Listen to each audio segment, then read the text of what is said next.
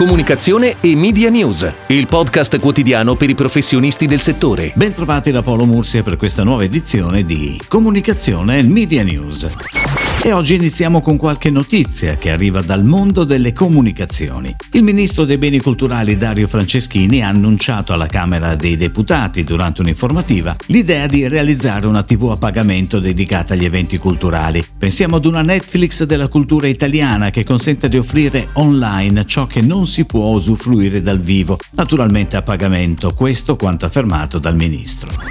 Vivendi è salita al 13,36% del capitale del gruppo editoriale Lagardère, uno dei leader mondiali dell'edizione, della produzione, della diffusione e della distribuzione dei contenuti, con diritti di voto sul 10% circa del capitale. Lo ha reso noto il gruppo in una comunicazione all'autorità di vigilanza francese. Vivendi precisa di non avere intenzione di acquisire il controllo di Lagardère.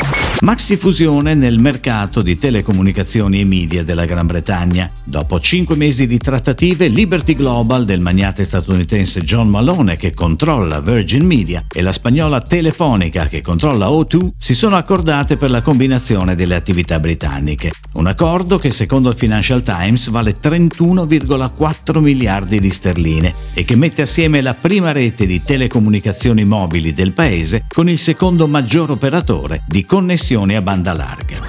Nasce oggi ufficialmente Black Ball, casa di produzione guidata da Lorenzo Cefis. Black Ball è una società indipendente, agile e versatile, fondata insieme a partner strategici di alto livello, ma soprattutto da persone che si conoscono e stimano da tempo. Ho riunito soci che dimostrano di condividere una strategia di medio periodo e una governance chiara e predefinita, queste le sue parole. La nuova casa di produzione è stata già configurata per la nuova normalità, con un web app proprietaria per il controllo da remoto dei set e composta da una squadra dedicata allo sviluppo di contenuti.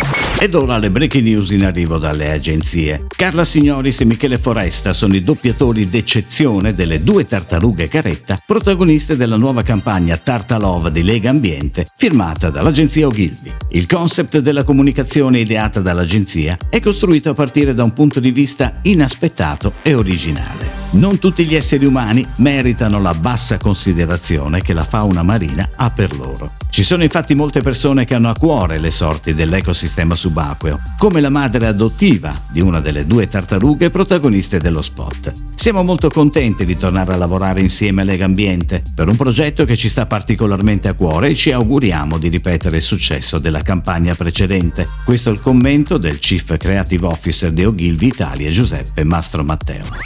È stato pubblicato in Gazzetta Ufficiale un bando di gara di ACI per la ricerca di un partner a cui affidare l'ideazione, progettazione e realizzazione di campagne, comprese le eventuali produzioni esterne, oltre che l'elaborazione dei piani media. Il valore totale stimato ammonta a 20.460.000 euro IVA esclusa per 24 mesi rinnovabili per altri 12 mesi. L'appalto non è suddiviso in lotti e il termine per il ricevimento delle offerte è fissato alle ore 12 del 20 luglio. Starcom Italia accompagna Plasmon nel lancio di una nuova campagna di comunicazione che racconta tutta l'italianità del marchio, un brand profondamente radicato nella cultura italiana con i suoi prodotti iconici che da sempre accompagnano i bambini nella loro crescita. La comunicazione vuole raccontare ai neogenitori la qualità e l'origine dei prodotti e la filiera tutta italiana. Starcom ha affiancato l'azienda nella riflessione strategica della campagna di comunicazione, mettendo a punto una video strategy integrata che comprende TV e online per parlare alle mamme e ai light TV viewers.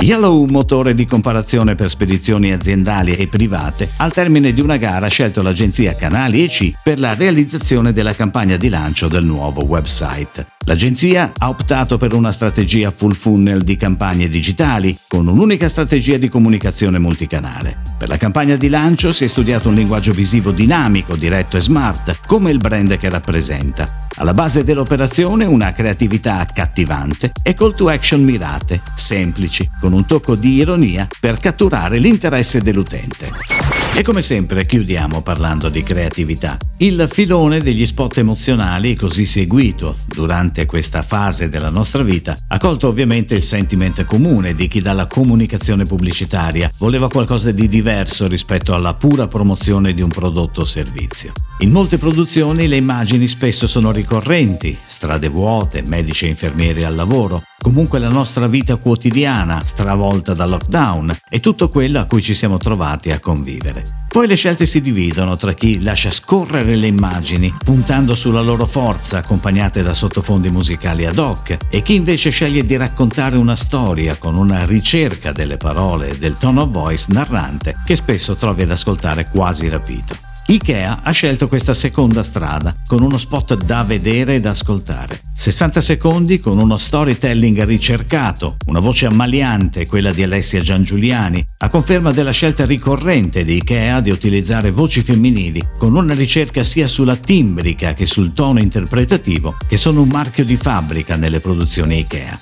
Creatività di DDB Italia e spot da vedere sui canali social di Ikea. È tutto, grazie. Comunicazione Media News. Torna domani. Comunicazione e Media News, il podcast quotidiano per i professionisti del settore.